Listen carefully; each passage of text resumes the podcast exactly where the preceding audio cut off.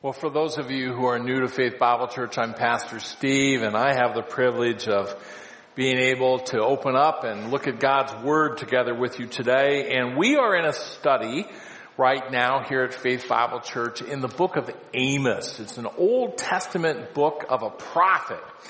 And uh, if you don't quite know how to get to Amos in the Bible, feel free to look it up in the front of your Bible and get a page number. If you're using an electronic device, it's probably easier. But we are in Amos chapter 6 today. And as we have been going along in our study, we've seen that one of the major themes in the book of Amos is justice. That justice is important to God. To not treat people fairly to do what's right to others is an offense to God. So Amos, and we've seen now four different sermons from the prophet Amos. Amos in this book has been announcing that God is going to bring discipline upon the people of Israel because they have not been doing what is right. And we've seen examples thus far in the book of Amos how the political leaders and the, the elite of the people of Israel have actually been working behind the scenes and they've been paying off judges so that they could cheat people out of their land. Fellow countrymen, fellow Israelites, cheating them out of their land, taking it over, and then allowing that person to stay on their own land, but demanding large portions of their crop as payment just to stay on their own land. There's no such thing as justice right now. And if someone is an honest judge, they're held with disdain. And so God raised up this prophet Amos and sent Amos to the people with a message that he's going to discipline them. But as we're going to see this morning in Amos 6, Israel's elite, the powerful, the wealthy, are ignoring that message. They are, in a sense, just blocking it out and they are ignoring it by focusing instead on all of their stuff. They are reveling in their wealth. And by reveling in their wealth, they are ignoring God. I'm going to read Amos 6 out loud. You can follow along in your copy of the word. Woe to those who are at ease in Zion and to those who feel secure in the mountain of Samaria, the distinguished men of the foremost nations to whom the house of Israel comes. Go over to Calneh and look and go from there to Hamath the great, then go down to Gath from the Philistines. Are they better than these kingdoms? Or is their territory greater than yours? Do you put off the day of calamity and would you bring near the seat of violence? Those who recline on beds of ivory and sprawl on their couches and eat lambs from the flock and calves from the midst of the stall? Who improvise to the sound of the harp and like David have composed songs for themselves? Who drink wine from sacrificial bowls while they anoint themselves with the finest of oils, yet they've not grieved over the ruin of Joseph. Therefore they will now go into exile at the head of the exiles, and the sprawlers banqueting will pass away. The Lord God has sworn by himself. The Lord God of hosts has declared. I loathe the arrogance of Jacob and detest his citadels. Therefore I will deliver up the city and all it contains. And it will be if ten men are left in one house, they will die. Then one's uncle or his undertaker will lift him up to carry out his bones from the house and he will say to the one who's in the innermost part of the house, is anyone else with you? And that one will say, no one. Then he will answer, keep quiet for the name of the Lord's not to be mentioned. For behold, the Lord is going to command that the great house be smashed to pieces and the small house to fragments. Do horses run on rocks or does one plow them with oxen? Yet you who have turned justice into poison and the fruit of righteousness into wormwood, you who rejoice in Lo-debar and say, have we not by our own strength taken Karnaim for ourselves? For behold, I'm going to raise up a nation against you, O house of Israel, declares the Lord God of hosts, and they will afflict you with the, from the entrance of Hamath to the brook of the Arabah. And one of the see, things that we're going to see today in this word from Amos the prophet, roughly 2,750 years old, is that this message from Amos is just as much needed today as it was back then. Because we can be faced with the same temptation that Israel is faced with, and that is to kind of block God out. When we sense that He's working in our life, when we sense that maybe there's something in the depths of our soul that's not right between us and God, maybe you're reading your Bible and you sense, ah, something's not right here, and instead of actually listening to that and adjusting, instead block it out.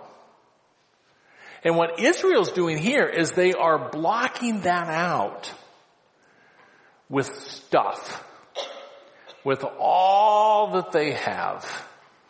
The Wall Street Journal this week had an interesting article that about New York City that you can actually go to a restaurant today in New York City and buy a cup of coffee for $55.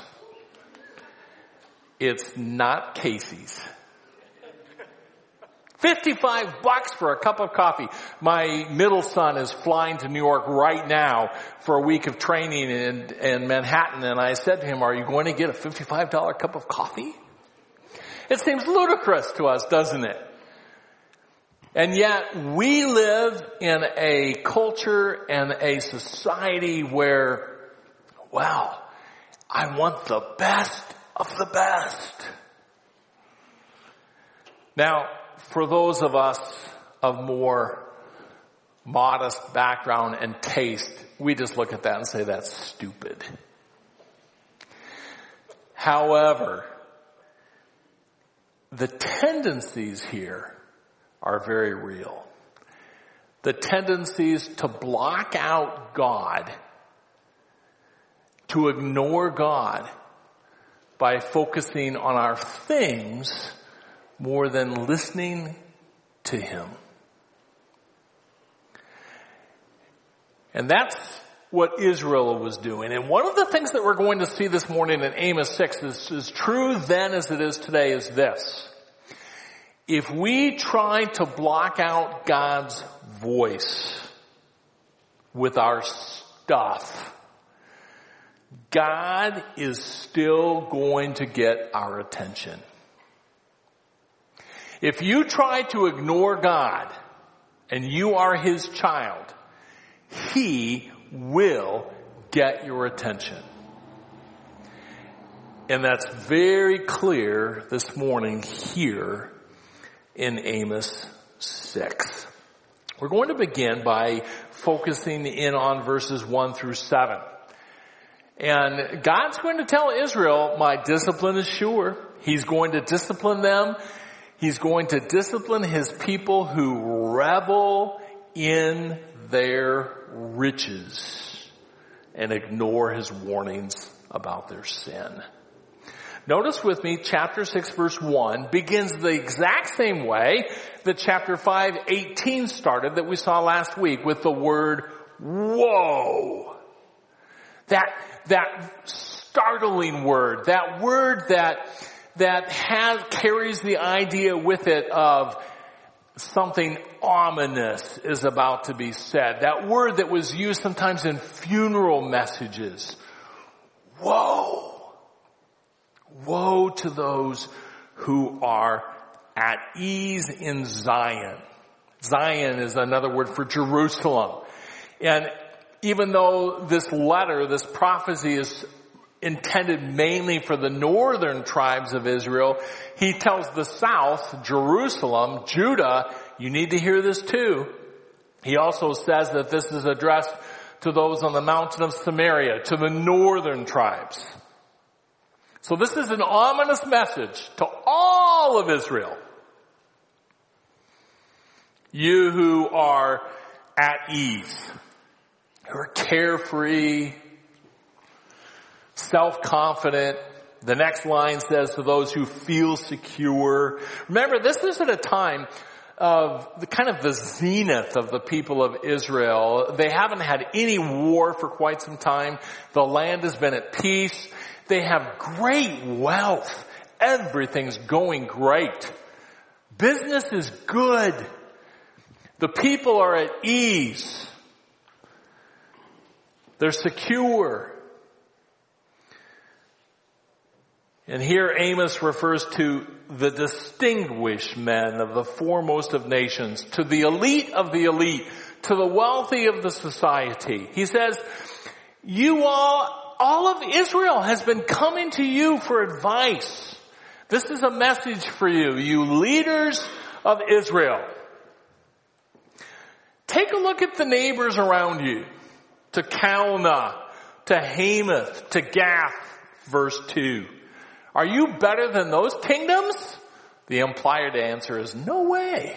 They're actually larger than Israel and yet they succumb to foreign invaders. So the Lord here is telling Israel that they've been ignoring Him. They've been pushing Him away. In fact, in verse 3, He says, do you put off the day of calamity? Do you think you can just push away that the fact that I've been telling you that I'm going to send discipline on you? And you haven't changed a thing. You're still taking advantage of people. In fact, the second half verse 3 says, would you bring near the seat of violence? The New English translation says you establish a reign of violence. You keep taking advantage of people. You, you keep cheating people in the courts. They've been ignoring the Lord. And verses four through six tell us how they've been doing that. They've just been loving their stuff. They've been reveling in their riches. Look at this description. Listen to this. Those who recline on beds of ivory and sprawl on their couches and eat lambs from the flock and calves from the midst of the stall, who improvise to the sound of the harp and like David have composed songs for themselves, who drink wine from sacrificial bowls while they anoint themselves with the finest of oils, yet they have not grieved over the ruin of Joseph. They are living life. They're living large the point here is not that we shouldn't have a couch or a nice couch. Here they have one that's inlaid with pure ivory. The point is, is that Israel is using their stuff and focusing on their stuff in order to ignore God.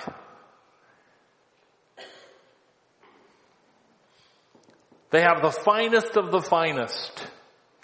You can just picture them on their, their lounging around and having the best of the food that's available, the $55 coffee, just living life to its fullest.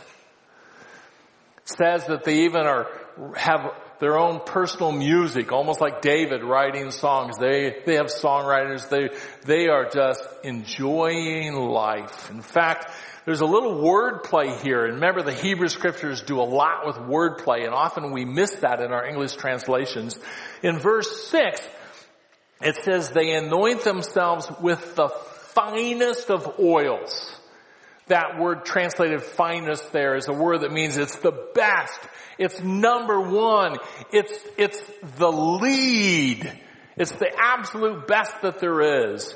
And then we come down to verse seven And the same Hebrew word is again, is used again, translated differently in English here, a little, the same form of the word. It says, therefore, they will now go into exile at the head of the exiles. So here's what the wordplay is. Israel, you have to have the best of the best. You've got the first line. You've got the head so if you have to have the first of everything, guess what? You're going to be first in line on your way out of town.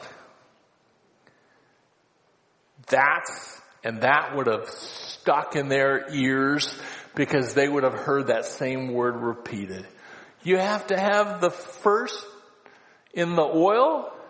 You're going to be first in line on the way out of town as you're taken into captivity by a foreign invader. You see, the Lord here is telling Israel, you've been blocking out my voice by focusing on all your stuff. But I'm not going to let you block me out. I'm going to get your attention. How do we avoid this trap in our own lives? And while we may not be tempted to get a $55 cup of coffee, this is a real trap. That when we start sensing, even subtly sensing that God is wanting us to respond to Him, that when we sense some conviction in our heart, instead of yielding to that conviction, we just start focusing on trying to have more fun, enjoying our things, going on a shopping spree.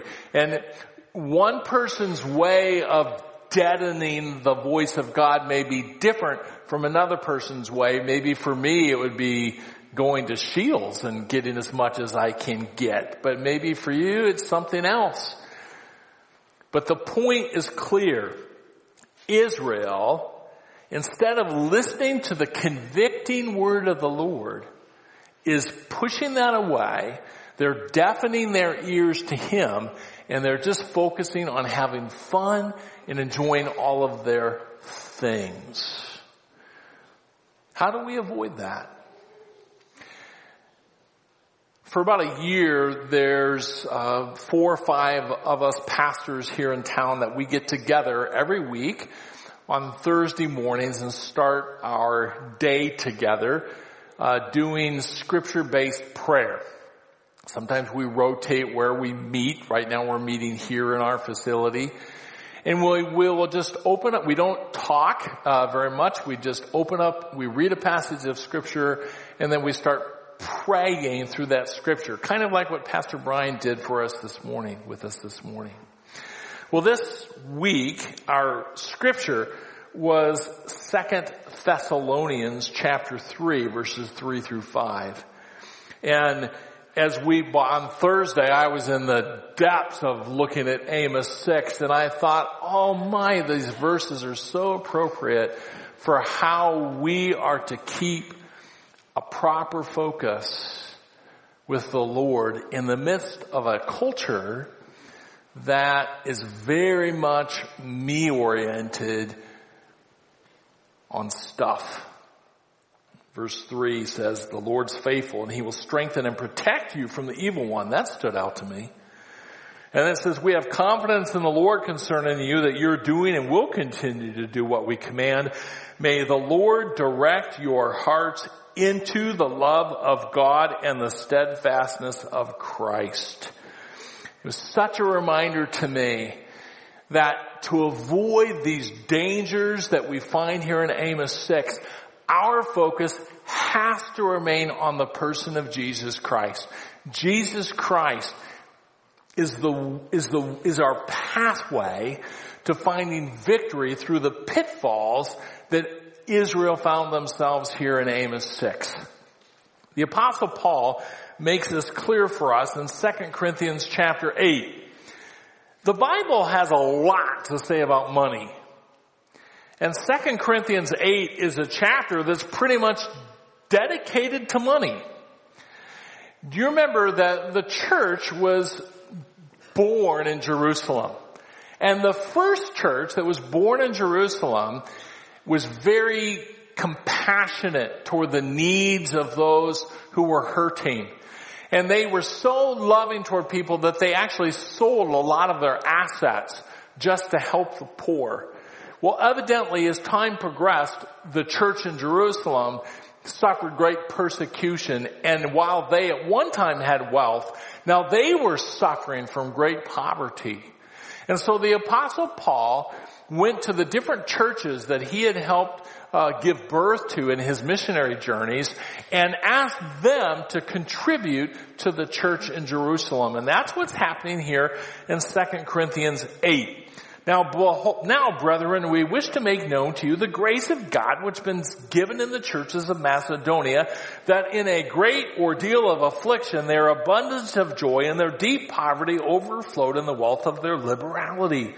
For I testify that according to their ability and beyond their ability, they gave of their own accord, begging us with much urging for the favor of participating in the support of the saints. So they're asking, can we be part of this offering too?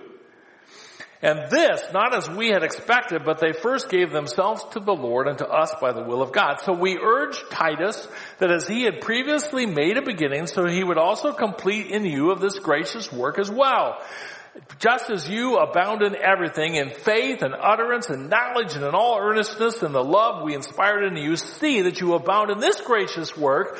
I'm not speaking this as a command, but as proving through the earnestness of others the sincerity of your love also. And then listen to verse 9. For you know the grace of our Lord Jesus Christ, that though he was rich, yet for our, for your sake he became poor so that you, through his poverty, might become rich. We're asking the question, how can you and I avoid this pitfall of pushing God away by focusing on our stuff? And the apostle Paul's answer is we focus on the person of Jesus Christ. How did he deal with riches? The riches of enjoying the oneness that he had with the Father, the riches of being in the very throne room of God, he set it all aside. Was willing to be born in the humblest of births, lived a sinless life so that he could empty himself of all the privileges of deity to die for you and for me.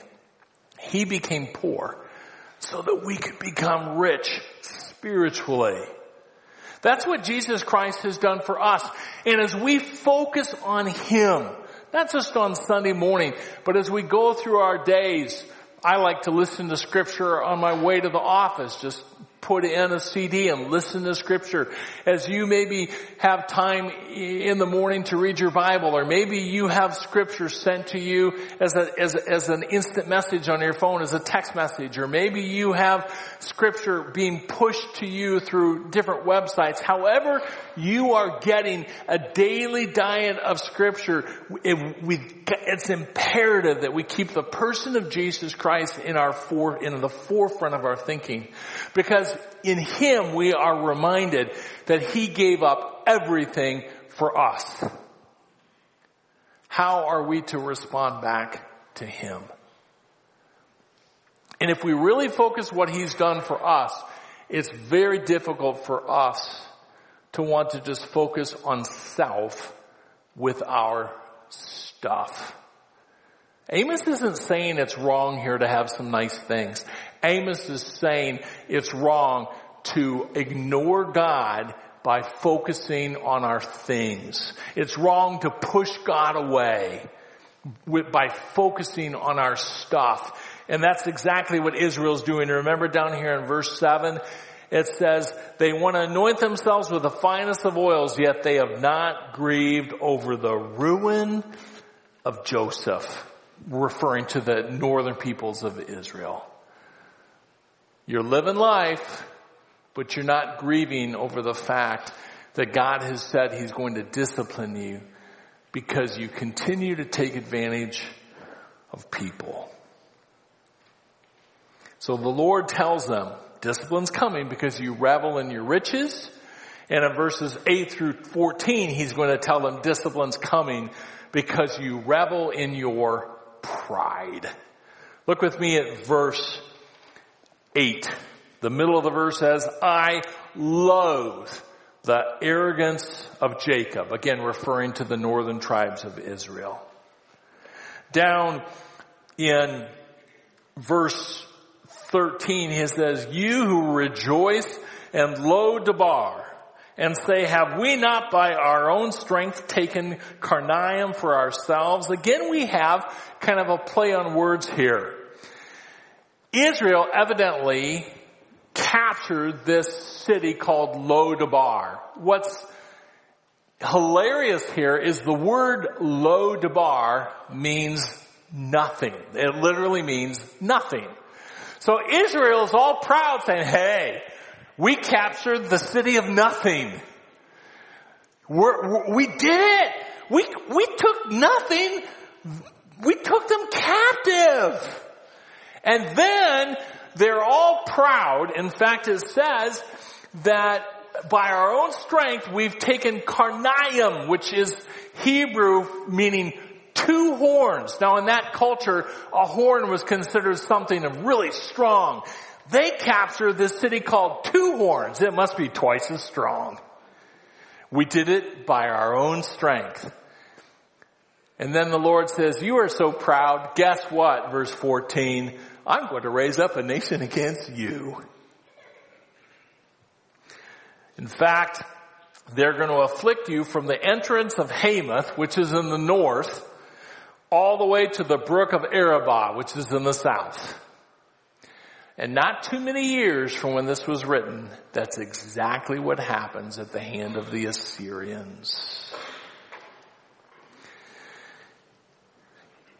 The Lord is telling them, you're, you're caught up in your reveling in riches and in your pride. I've, I've, I've, Amos the prophet has given four messages to the people already saying, stop practicing injustice. But they just keep doing it. It's as if, according to verse 12, you're running horses on the rocks. You are using oxen to plow a rocky hillside. It's silly. Why would you do that? Why would you run your stock and try to plow a cliff? But that's exactly what Israel's doing by continuing to take advantage of people after the Lord told them to stop.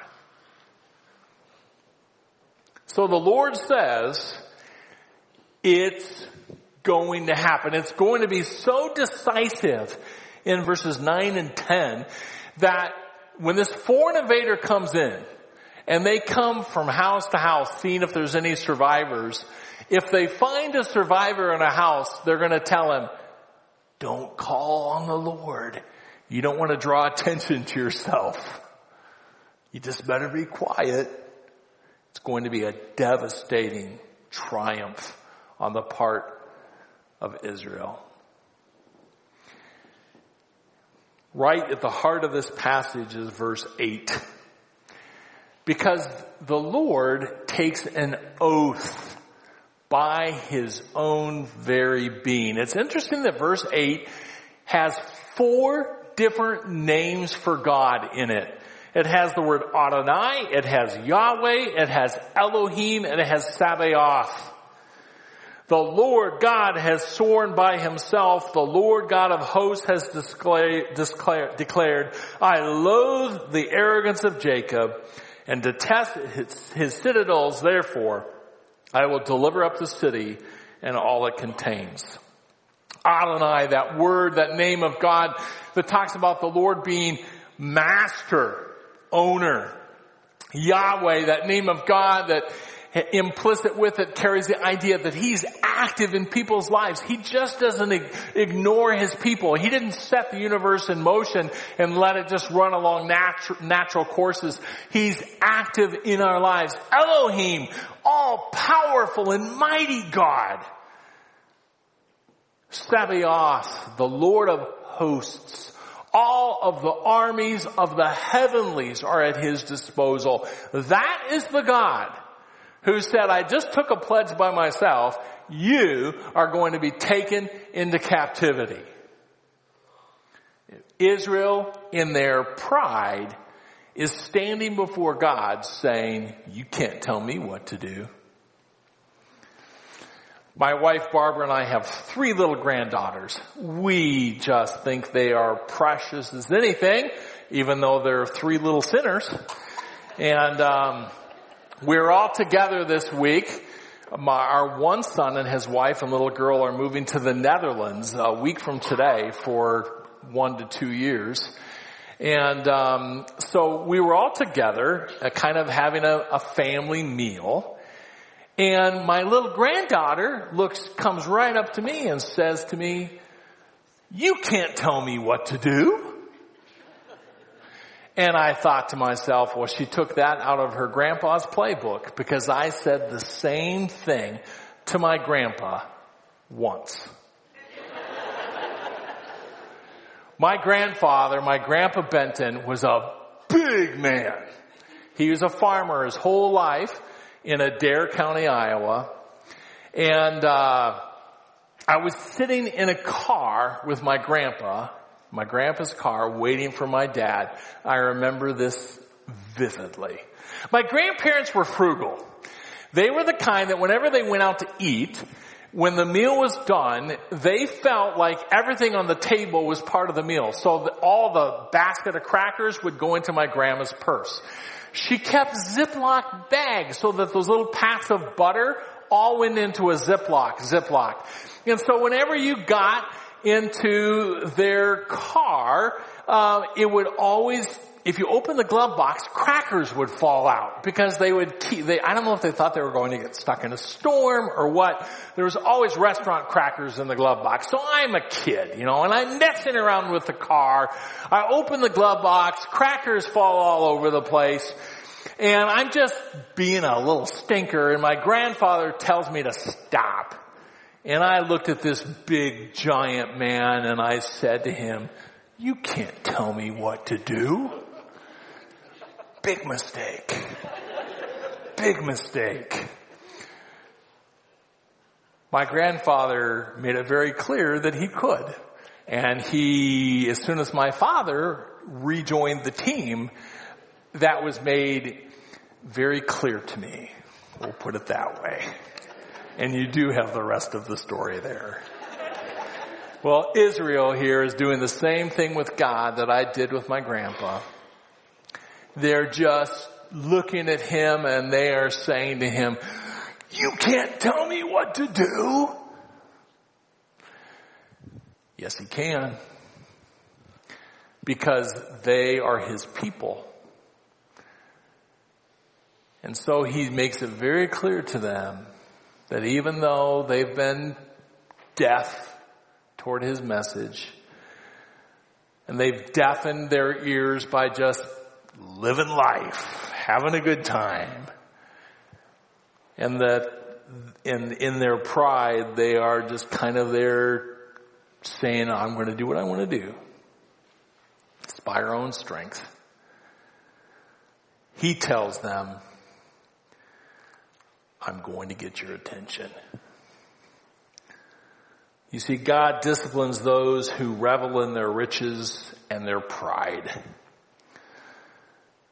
So even though you and I probably aren't going to go out and do something lavish, we're not, we maybe don't have to have the finest of the finest. What Amos talks about here is real. It's real for you and it's real for me.